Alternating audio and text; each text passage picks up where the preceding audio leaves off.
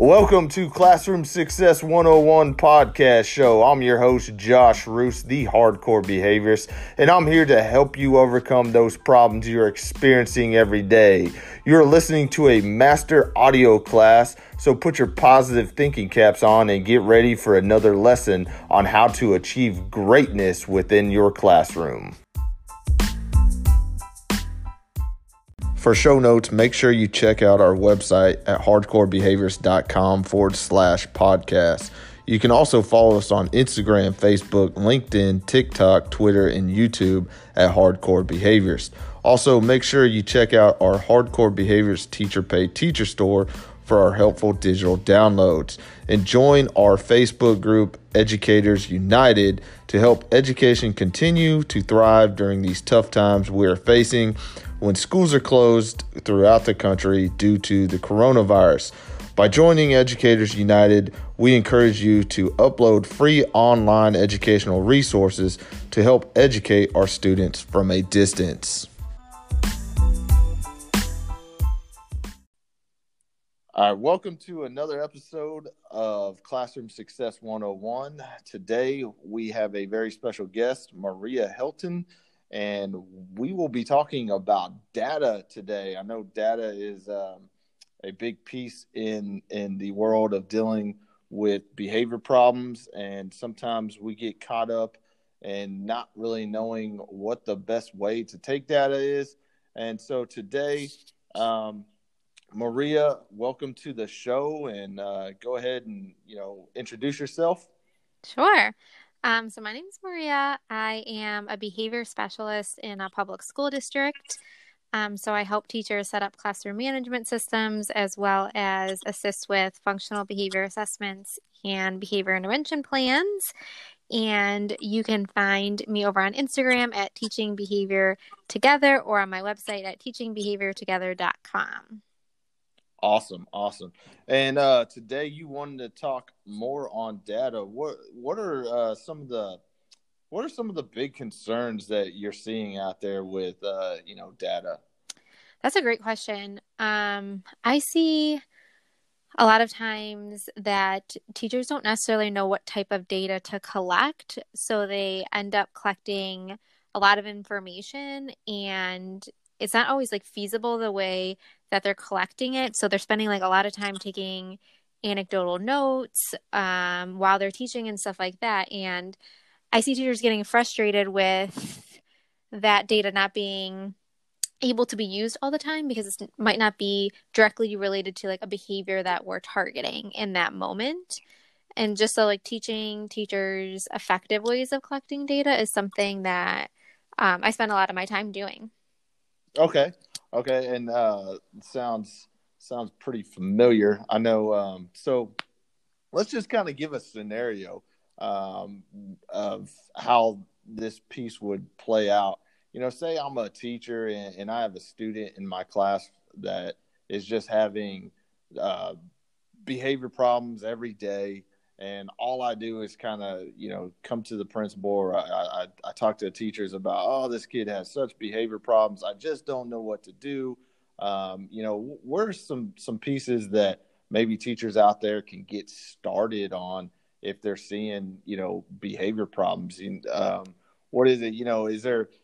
I know for us we we start looking at target behaviors, mm-hmm. but um, you know, can you explain more on that area? Yeah. So what I typically recommend is that we sit down as a team. So, like, whoever are the members of that team, whether it's just like one general education teacher or maybe a general education teacher, a paraprofessional, an intervention specialist, maybe, or a special ed teacher. Um, and we sit down collectively and we define the target behavior. So, like, what does it look like so that mm-hmm. we're all targeting the same thing and we're all mm-hmm. focused on that one group of behaviors. So, like, off task behaviors, right? So, what does that really look like for that student, and how are we defining that? And then move on from that step into how are we actually collecting data on that? Because what I see a lot is, say, like, take the example for off task that a teacher might take notes on, walked around the room, got a tissue, talked to some peers, and that's all really good information of what they're doing when they're off task but we're probably really targeting how long they're off task. So it would be much more valuable to know like the time frame that they were off task or how long they were they spent off task so we can start decreasing that amount of time and increasing the amount of time they stay on task if that makes sense that that makes total sense um, i know one thing that we when we sat down and we have meetings um, we definitely go in there and and I, I think especially when like you're at maybe a smaller school district and you, you have a behavior specialist mm-hmm. or you know you don't maybe there's a school psychologist around um, i know one of the big things that we always try to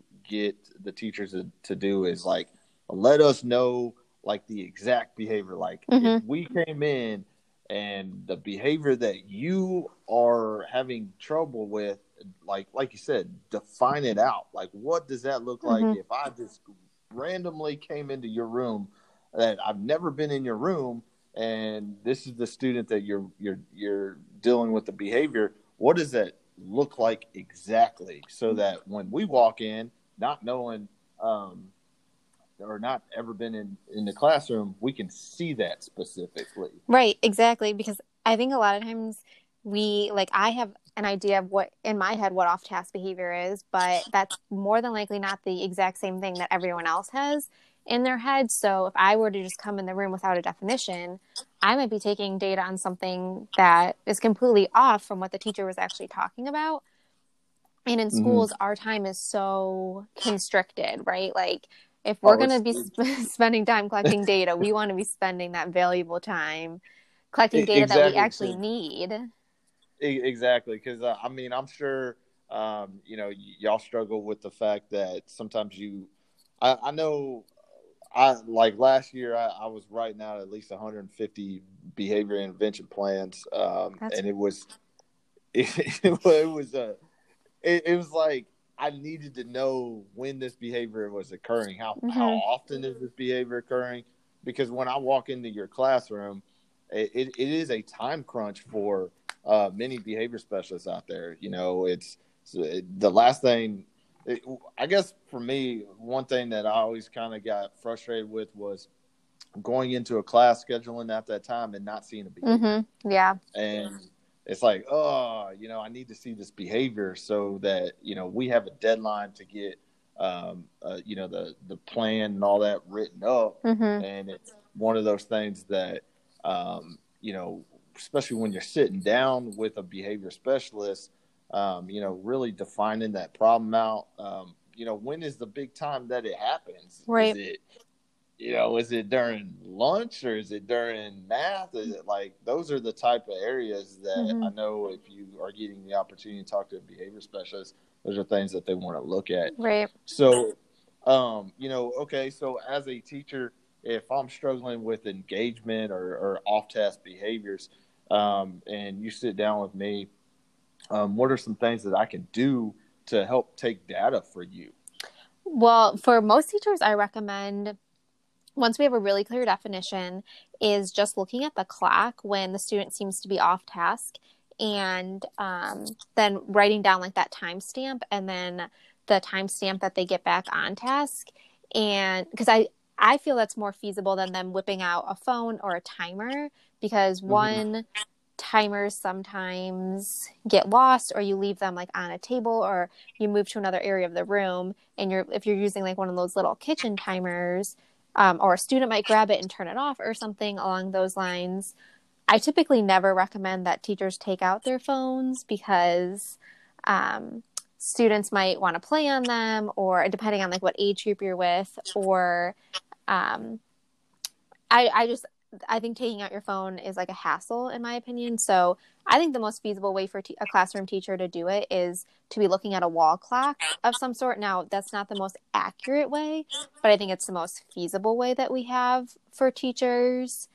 Now, if there's a mm-hmm. paraprofessional in the room, I typically would recommend then a timer um, because they can mm-hmm. maybe focus more just on that student and taking data just on that behavior if they were able to devote like 20 or 30 minutes of that class period just like focusing on the data collection piece of it. Because that's i think i think that's how you really get a true duration measure is if you do have somebody that's solely there just to take that data. But a lot of times teachers i mean teachers have to teach the rest of their class. So if we can um, just get them to timestamp the like on a post-it or something that gives me more information than like anal- anecdotal notes would Okay, and uh, kind of explained, I because I, I, I, know um, some some teachers out there might be very new to the field. Like, mm-hmm. what what is anecdotal data? What what is that? So, anecdotal data is like when you just kind of take notes, um, like you just write down like specifically what happened. I see that a lot. Is that teachers will like write out specific scenarios or situations of what happened um, and that's a lot to sift through. And I think that takes a lot of teachers' time. And mm-hmm. when I'm presented with that type of data, there's not a whole lot I can do with it. And I hate saying to teachers, like, like it's great reading your notes, but I can't really do a whole lot with it. Um, exactly. Just like, because if you were to code those for like frequency or something, it it might not be the most accurate either. So if we can do like quantitative data, so that's like a frequency count or like a duration measure, um, that gives us a lot more information that we can work with. I mean, it, and to me, it's more feasible than just sitting there and taking notes. Exactly. I mean, one of the, one of the things I remember, uh, I, I would get stacks and stacks of like those little notebooks that, yeah. oh, Mr. Roos, I, I, I, took all these notes. And I took it. I'm like, oh my goodness, like that's like now I gotta go home and read a bunch of chapters worth of of notes and and trying to break those things out to try to get um, either a frequency count or a duration, the amount of time, and and and trying to break it into trying to get a baseline uh, data was mm-hmm. very difficult, um, and it took time. So um, those are things that you know with with teachers that um, you know trying to explain that stuff up front to to be able to get that data is crucial. Right. Because i definitely don't um, want teachers to waste their time taking that data because i know it, it's really frustrating when you're sitting in a meeting and they have like stacks of stuff and you're like i mean that's that paints a good picture of what your classroom is but it doesn't like that's not something that I need right now for the the functional behavior assessment or the behavior plan. Mhm. Mhm. And that's a a big a big piece on that end. So, you know, once once the data is collected and everything, um, kind of explain what the next step in the process is on that end. So once we have data, what I typically do is determine, like, sit down with the team again and determine what is our goal for the behavior? So if we're sticking with our off task example and we see like on average the student is off task for 20 minutes out of an hour time period, what is our what are our incremental steps to decreasing that amount of time and what do we want to, to see them doing um, as opposed to being off task, right? So we really want mm-hmm. to focus on that alternative behavior and teach the students skills so that they're able to build their capacity and stay on task longer while we're taking data to see if um, our intervention is working and the amount of time off task is decreasing. Mm-hmm. And, and, and that's crucial to to the intervention. I mean, it's mm-hmm. it, we we got to have that data up front so that we we can see if those interventions are actually working. Mm-hmm. And it's um, so crucial when there are tough days, right? So when mm-hmm. when things aren't going perfect and because we know behavior doesn't change overnight and it's a process and we really want to be able to refer back to the data on a daily or weekly basis so that we can see if things are improving so we can provide that teacher with more support if it's not improving and change up our game plan and if it is re- improving it's a reminder on those tougher days that like okay things are going in the right direction. Today was just a hard day um, but tomorrow will be better.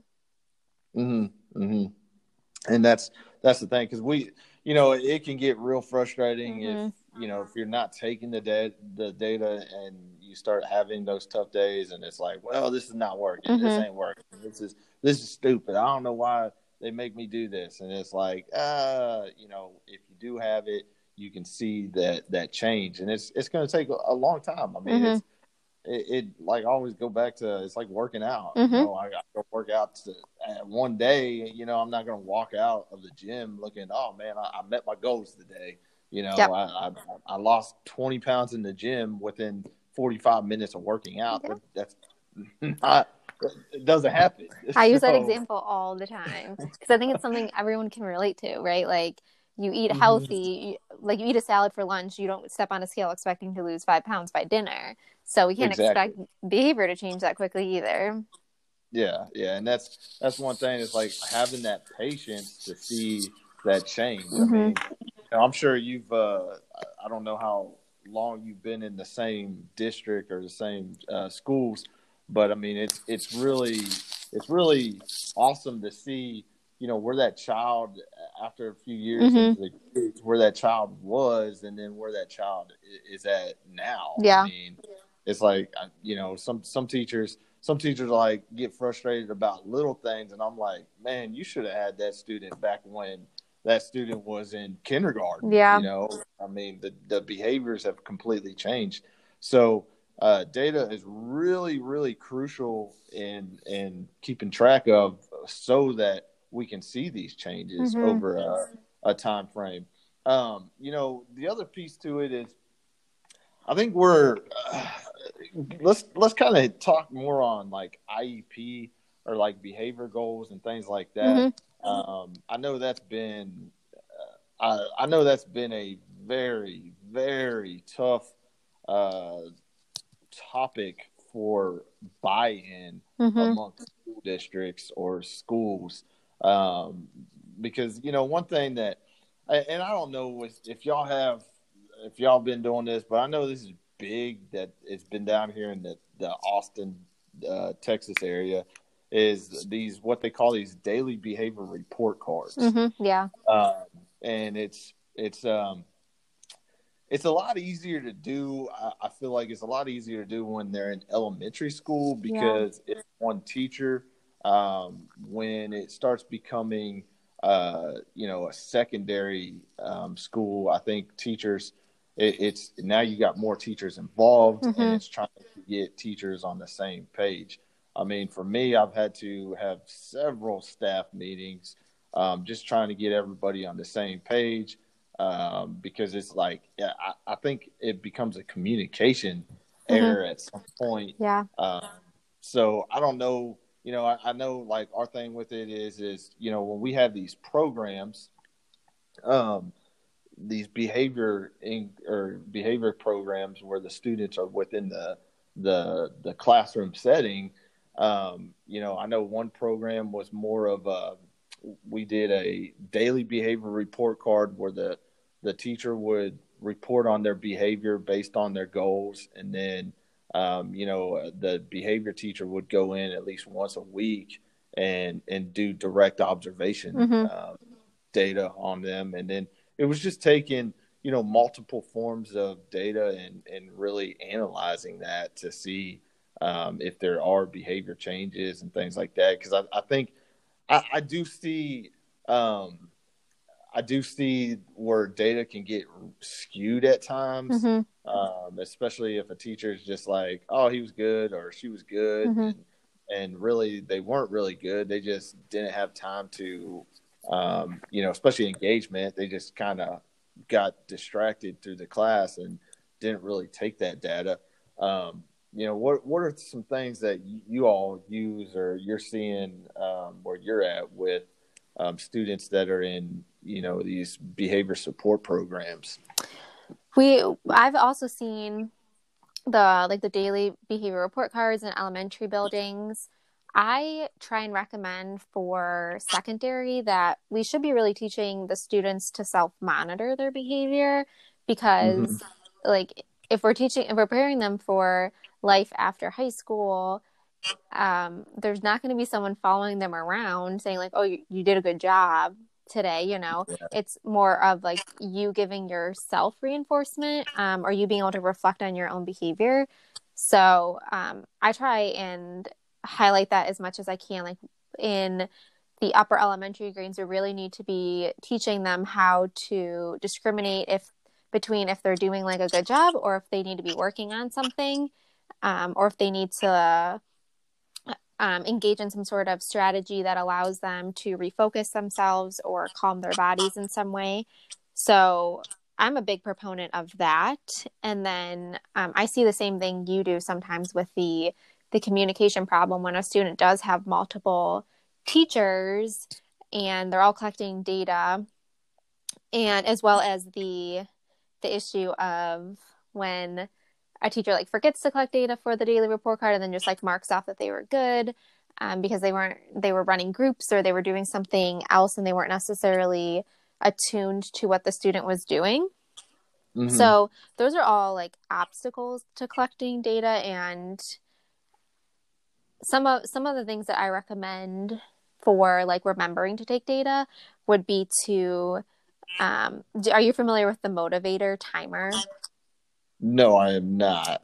So there's there's this timer called the MotivAider timer and it's an interval timer that you can get and you set it for different intervals and then you like put it on your um, your pants and it'll buzz, like it'll vibrate and I, and I have teachers using it to remind them to take data. So it's just like and you set it to whatever interval you want to and it's just like a reminder to the teacher that oh, you need to be looking around the room, see if this kid's on task or not.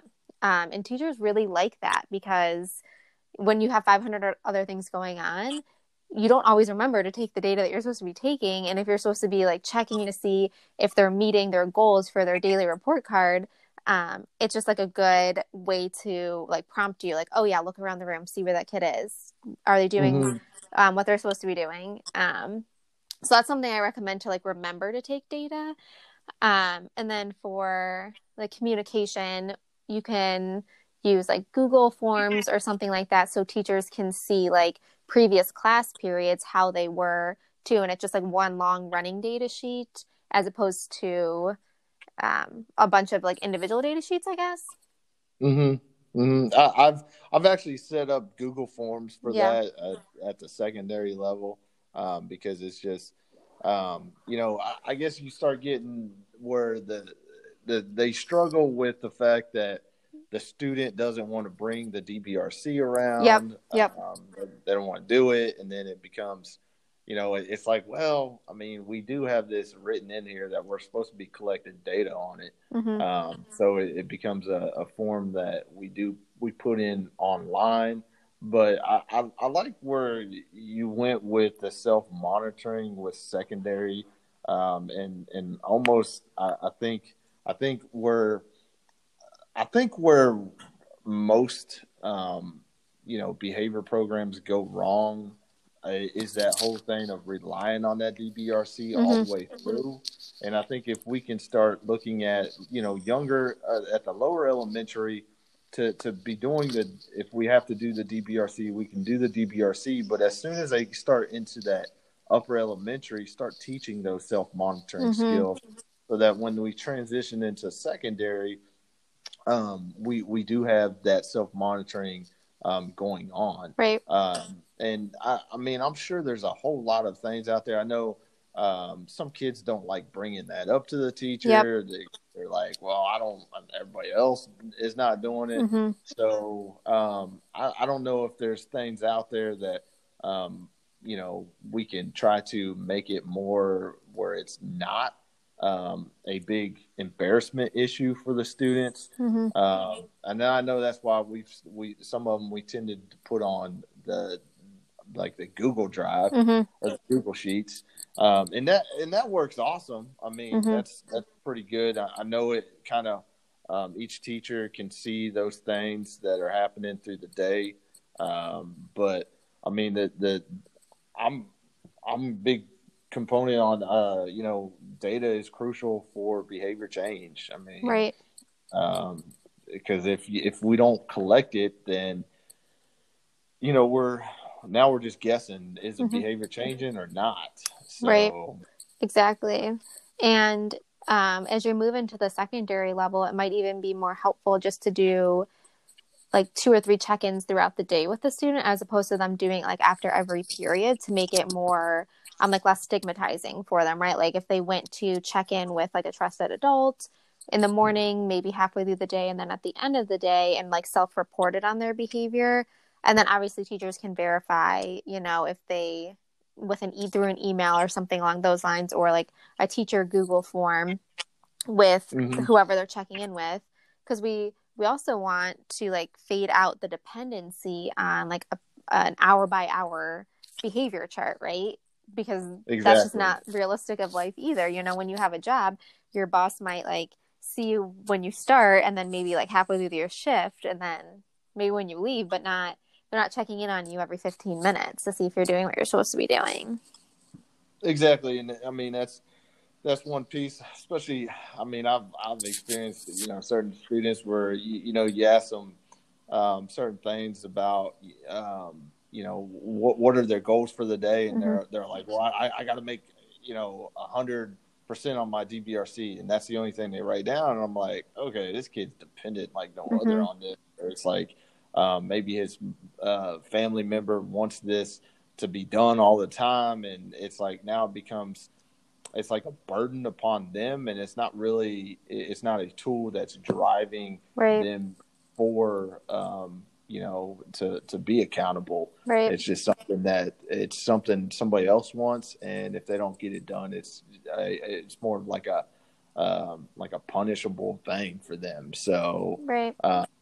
you know and it's uh, so it, it- i mean as as you know behavior teachers or behavior specialists i think those are things that when we start going into that secondary level you know we got to take take into account for. Hmm um, and and i know you know with especially with teachers especially at that secondary because it gets to the point where you know one teacher is seeing 150 kids per day. Hmm and, Right. You know, you start like, hey, how was Johnny's behavior today? Who? Like, Mhm. you know, uh, so um, secondary starts getting a little bit different from elementary, hmm but I do, I do like that check in, you know, a couple times a day. Um, you know, what, what's your thoughts on uh, how crucial it is to have some kind of behavior team or, or behavior support teacher on campus for these reasons? That's such a good question. I think it's essential to every district. Um, I think that's the way districts are moving towards having someone on staff that is um, knowledgeable about behavior and has like that background to support teachers because um, it it's I see it as helpful with like the social emotional learning push that a lot of districts are going for um, incorporating more social emotional learning because I think social emotional learning and behavior go hand in hand, right? So if, if students are taught per, um, appropriate social emotional learning skills like coping strategies and self awareness and self management, then it'll help mitigate some of the behaviors that we see. Um, so I think it's it's definitely a key aspect of school teams and and very val- valuable to districts in terms of just ensuring that students are meeting maximum success. You know, success no longer is just defined by academic achievement and getting into a good college, but um, like being a, a good student all over in terms of academics, behavior, social emotional learning, just you know, being a kind, good person. Mm-hmm. Uh, and and and I mean, uh, and I'm you know I, I've I've been in schools where a lot of times they just don't see the value in that, Mhm. and it's so frustrating because it's like you know before a student's even going to be able to sit down and learn, Mhm. you know that behavior has to be in control, and um, you know I, my thing with it is. Uh, you know, I I don't know how your y'all school districts are are running, but do you see more um, if if they're are they utilizing teachers in these positions, or are they using you know more paraeducators in these positions? So I've seen kind of a mix. Um, some districts that I've seen hire teacher or put teachers on special assignment who might have had a lot of experience, like special ed teachers who had a lot of experience, like in EBD classroom, and then they're on special assignment to consult with teachers throughout the district. Um, I've seen teacher or schools more and more hi- hiring behavior analysts as part of a staff member because they've probably contracted out at one point with a local company for maybe with a student who was identified with autism and they saw the value that that brought to that classroom and then was maybe consulting with that company but that can get really expensive for districts as opposed to just hiring someone on staff to serve the entire district as opposed to paying like a private company for consulting Yeah. hours. Yeah, and and you know, I, and that's that's one thing with it is you know, and I know uh, some of these like unfortunately in the districts that I've worked in, you know, our school districts couldn't afford a, a Mhm. BCBA. Right. Um, but you know, with the the schools that are that have BCBA's, are these BCBA's are you know, and I don't know if you know, but I'm just kind of asking. Mhm. You know, are these BCBA's are are they involved in the classroom? You know, helping educate the kid, or are these BCBA's more as a consultant type of person?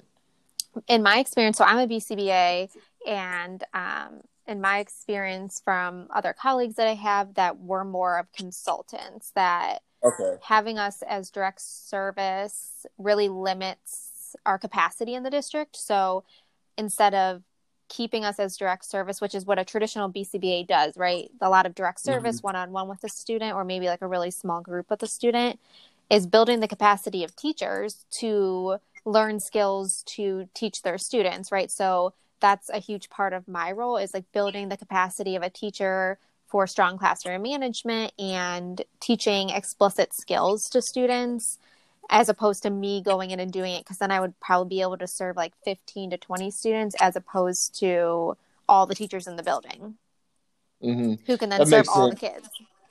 hmm Yeah, and, and it's it's they need that expert knowledge throughout the entire districts on um, behavior. Um, you know, luckily y'all's district is is able to um, you know be be be able to get BCBA's. I Mhm. know the districts I've worked in. Like I'm not a BCBA. hmm Um, I, I've just learned over you know the years of of doing and working in behavior Right. um, and piecing things together. And I'm sure, you know, if I went in for my BCBA, there's still things that I would have to learn on that end. But um, it's like some of these districts um, do not have the the the the ability to be able to pay for a BCBA. And And- luckily, um, at least from what I see around, is that more and more behavior analysts actually want to work in schools. So the field of behavior analysis is kind of um, evolving and growing. And so, like, I teach grad school on the side, and probably at least half of my classes each semester are people pursuing positions in districts because that's you know that's what they want to do as opposed to in-home service. And so that's Mhm. really positive for districts because um, you know you can like not that it's all about money because not a lot of us get into education to make a really big paycheck but in the private world you're doing in-home or clinic-based stuff you can make more money than you can in a public school district. So some of that like like supply and demand wasn't there and i think Mhm. as the field of behavior analysis is growing that more and more people want to work in districts um, and aren't necessarily um, de- desiring to work in the home setting and are you know going to districts for jobs um, so i think that's a really positive thing Yeah, I know uh, more and more are hiring um, BCBA's. hmm Um, you know, you know, uh, I know some BCBA's want to strictly work with in autism, and you know, some strictly don't want to um, deal with um, emotional disturbance. Mhm. What's your opinion? What's your take on that? Uh, that's a really good question. So, when I started in behavior analysis, like 10 years ago, so I haven't been a BCBA for 10 years, but I started my coursework in behavior analysis about 10 years ago. And I never had the desire to work solely with kids with autism, but that's where the field was then, is mm-hmm. really popular with kids with autism. So a lot of my like practicum and our experiences were with kids with autism and i love that population. I love my time with them but i always always always wanted to work in a school. And i'm i was so happy when i saw the field going that way. And and what i typically say to my students my grad students is you know like find what you're passionate about if you love working in homes with families with students identified with autism, like that's what you should do. But if you love working in schools, because a lot of my students are teachers that are going back to school to get their BCBA, like you should stick with that then. Like be of service in your district. So I think it's all just like personal preference. But I do know, even as early as 10 years ago, that a lot of people felt like ABA people with autism and it kind of hindered the availability of positions outside of autism. Mm-hmm. And, and, I know, um, I mean, that was kind of what I used to see a lot of. It was like um, BCBA's kind of like if it was autism, they're all about it, but if it was anything else, it was a complete different story. Um, and I think in the long run, that might have kind of I don't know if that had a negative side effect on schools trying to hire BCBAs because of the thought of they just, you know, strictly wanting to work in the field of autism. Mm-hmm. Um, but I think more and more, you know, it's it there is a need there. Mm-hmm. I mean, um, especially with the amount of assessments that are that are happening throughout the districts. I know, um, you know, we I, I don't know if y'all have heard on Texas. We used to be you know, we we had an eight percent cap rate, and then um, I think Houston Houston there was a lawsuit in Houston that they were saying, well, how, how can you just say there's an eight percent cap rate? Like, right. You know, so now um, it's it's it's opened up. There is no percentage, and I think that has kind of um, shifted the entire state into um, more overload in assessment because the uh, they're identifying more and more students within the school districts. So um, I know that's a big piece when it comes to assessment. I know um, pretty much if you're a school psychologist, mm-hmm. uh, from my understanding, you know you you pretty much get a job anywhere. Um, that's a big needed in yeah. that area. Um, but uh, that's that's awesome to hear that. Um, you know, their BCBA's are more shifting into being able to help out more in the um, the school districts because they there's a lot of schools out there that really need that. Mm-hmm. Um, it's it's especially especially some of these smaller districts. Mm-hmm. Um, they it's they just don't have a whole lot of resources out there. Right. Um, the struggle for these teachers. So um, but I mean, it's it's there, it's needed. Um, I'm sure y'all see it every year. Um, you know, with the amount of behavior um, problems that arise within the school districts, um, I think I think I, I wish we can hit more early intervention, mm-hmm. uh, provide elementary schools with uh, more intense intervention. Mm-hmm um, especially when you're talking about the uh, social emotional learning pieces. Mm-hmm. I, I, just like I, I, mean I've worked in smaller school districts or, or, I've worked in the lower elementaries and uh, you know when you're doing stations and most of it's like play I, just think we're missing a crucial piece there like I get play but I, I think we need to be able to teach some some skills for for some of these students so right. um, but it's I think it's it, it's a, a, piece that is still developing in most school districts, mm-hmm. um, and it's it's based off of. Uh, sometimes I feel like academics is still the bigger need, or the the mm-hmm. more we focus on it.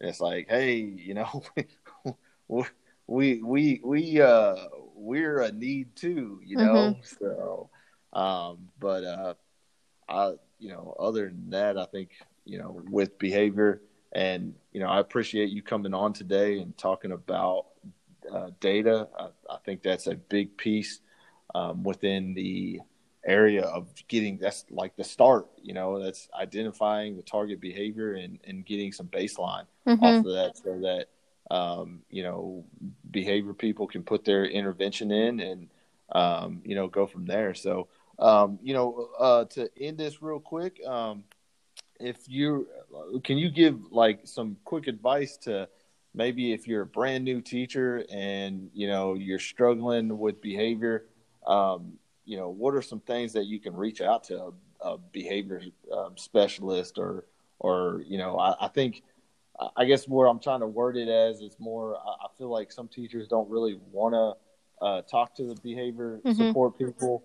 because they come in their classroom and then they observe mm-hmm. is there you know uh, can you speak on that? Sure. Like... So I would if I was a teacher or a newer teacher and I was looking for like some assistance in my classroom, I would find out who the behavior specialist was and hopefully they were somebody that you know you could start to build some rapport with because i think with like anything we do building rapport with adults and students is so important and at least all of the behavior specialists that i know i always go into a classroom with the an open mind of no one comes into education to to not see students succeed right and we're all in this field and we're doing our best and if I can provide any type of assistance and help to a teacher, that's what I find really valuable and what I really enjoy doing. And a lot of the behavior specialists that I work with really like helping coach a teacher along. And I think as a new teacher, you also have to remember that everything we do is a skill. And probably in your student teaching, you didn't have to set up your own classroom management system. You might not have had students who had some behavioral struggles, um, or the teacher that you were uh, doing your student teaching with might have had really strong classroom management and everything was working really well, and you didn't really have to do that for yourself. And so, if you're like a first, second, third year teacher, know that classroom management is a skill. It's not something that's going to happen overnight. You need to practice it and find what works for you. And if there is someone in your building that you can bring in to help give you some tips or just see things from an outside perspective, as like as simple as things as like the layout of your room. Maybe you don't realize that your teacher table is like way in the corner and that's creating some issues like way on the opposite side of the room where the students are super off task because you're not close to them. And just mm-hmm. moving your teacher table might really help with getting everyone on task because you're closer to everyone and they would realize, oh, the teacher is really close by me. She's going to see that I'm off task, so I'm going to be on task. Um, just like really little things like that can be really beneficial to a classroom. Um, so hopefully the your working relationship with whoever is in your building that could assist in building a relationship with that person is key. And then um, knowing that most behavior specialists are here to help and support you. And we have no like a value like I have no evaluative like bone in my body so I don't go in and say like oh you're doing all of this wrong. But you know like you do this really well and these are some areas that could really help benefit your students and I typically when I go into classrooms and I'm giving some teachers some tips, I just tell them like one or two, maybe three things to adjust because I also don't want to overwhelm the teacher. Um, but for specifically for data collection, if if someone was coming to me for advice on data collection, I would say that quantitative data is way better than qualitative data, in mm-hmm. my opinion. Um, if you spend your time doing anything, it would be taking quantitative data as opposed to um, qualitative data, which is like the anecdotal notes, um, but actually like frequency counts or duration would be a lot more useful. You'll see a lot more um, progress with behavior if you're taking that type of data. So if you're going to spend your time doing something, try and figure out a way to take quantitative data. Agreed. I mean, those are those are things uh, I can speak on too. Same thing. You know, if you have the opportunity for, um, you know, behavior, um, you know, specialists coming into your room, um, we're definitely not in there to do the oh I got you. Mm-hmm. know, that's not the intention. I know some. I know some people. Some teachers over the year got real nervous when when I would go in there, and then there was you know a complaint to administration. You know, mm-hmm. how come I didn't know about this observation? And it's like, I mean, like we sat down. I mean, mm-hmm. we talked about coming in there, um, but we're not.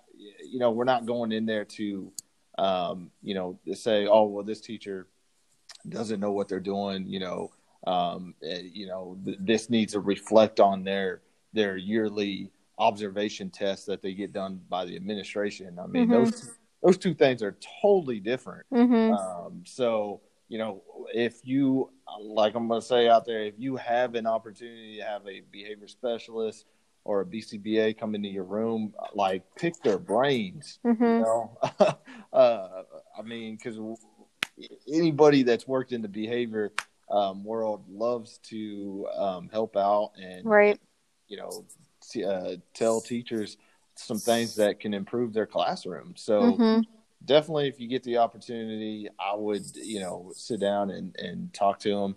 Um, and just get ideas. And like you said, I like your um, perspective on it. Is like, you know, uh, you know, don't try to take everything. Try to take that one or two and, and, and go from there and, hmm and, and make that change.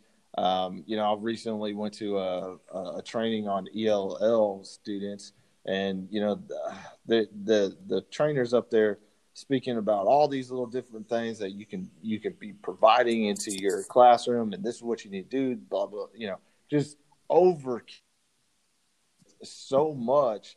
And I Mhm. think what she didn't realize she was doing was she was stressing people out. right Um, the last thing you want to do for a new teacher is give them a to-do list that's 10 or 12 things long because they're already Exactly. overwhelmed Exactly, and uh, you know that I, like I was listening to it because for me it was it was new information for me. hmm Um, but I was listening to it, I was like, oh wow. I mean, like ideally that sounds great, but um, you know, you, you, you gotta you gotta start small. Um, you, you know, you can't just go in there and and take the thirty things that was the golden nuggets and say this is what I'm going to do. This is what I'm going to because it's you're not at that habit yet. You, you're you're still trying to um, provide those those interventions, and and those are things that um, you you aren't your skill level is not there. So Mhm. start them, but um, know that you know don't get overwhelmed with every little thing um, that you need to be doing within your classroom. I would say, um, you know, if you can throw maybe a couple uh, golden nuggets of if I was a brand new teacher, what is like the core thing of how I need to set my classroom up besides making my bulletin board all pretty? um, I would definitely say the like the physical arrangement of your classroom, the the high traffic areas should be very clear. So the doorway, the garbage can, the pencil sharpener, anywhere where you have stuff being turned in should be relatively clear of students like desks being around there because that just is a recipe for kids walking around and like chatting with each other um, as well as your teacher table or your desk being in a very central location. I know for organizational purposes, it's really nice to have it like pushed back in some corner to keep it out of the way, but that just perpetuates um, you be not being able to see the entire room the, like all the time. And like I said earlier, if you're like way far away from a group of students, they're gonna more than likely be a little bit more off task than if you're in a central location, you're able to like constantly be scanning the room to see who's on task, who needs a prompt, um, who needs, you know, some redirection, something along those lines. So keeping like your high traffic areas clear, having your desk or teacher table in a central location, and then having visuals of your expectations um, posted somewhere in your classroom where you can point to them as Mhm. opposed to a lot of verbal prompts because a lot of times with verbal prompts i see teachers getting in like a little bit of a back and forth with the student as opposed to just like a nonverbal quick eye contact with the student and pointing to the expectation. Um, that can be a lot more effective than uh, either verbally redirecting them because they might feel embarrassed or called out in front of the class. Um, and they might just like start engaging in with that verbal back and forth that would take up more of your time and um, might further embarrass the student and you don't want to do that. So I would say visuals, teacher table location, and keeping high traffic areas clear of student seats. Love it. I love it. Um, I know that's one big piece that I could definitely, uh, you know, get on board with is definitely, you know, before everything looks pretty Yeah. um, and Instagram worthy, Right. make sure that core is in place Yeah. uh, because that's that's the number one thing that you're going to need um, within the classroom because um, at the end of the day you're the one managing that classroom um, and you know that's one of the things that i know that i always sat down and, and, and focused on on any classroom if i had to teach it was just getting the basics in place Yeah. so then you can add some of the pretty stuff later but make sure that Right. that core pieces are there Right, exactly. Well, yeah, yeah. So, Maria, I, I have enjoyed our time together on um, this episode. Um, you have dropped a lot of good information um, for listeners out there to get started, especially with data and um, you know setting up the basic things for the classroom. And I uh, thank you so much for coming on today. Um, and maybe we can talk more on other topics in the future. Sure, absolutely. Yeah, thank you so much for having me. If you know someone who needs to hear this, share it with them, send them a text message, a DM, an email, put it on all your social media platforms, and tag me at Hardcore Behaviors. Also, keep the five star reviews coming over on iTunes. It helps teachers find the show so they get an opportunity to make the decision to grow as well.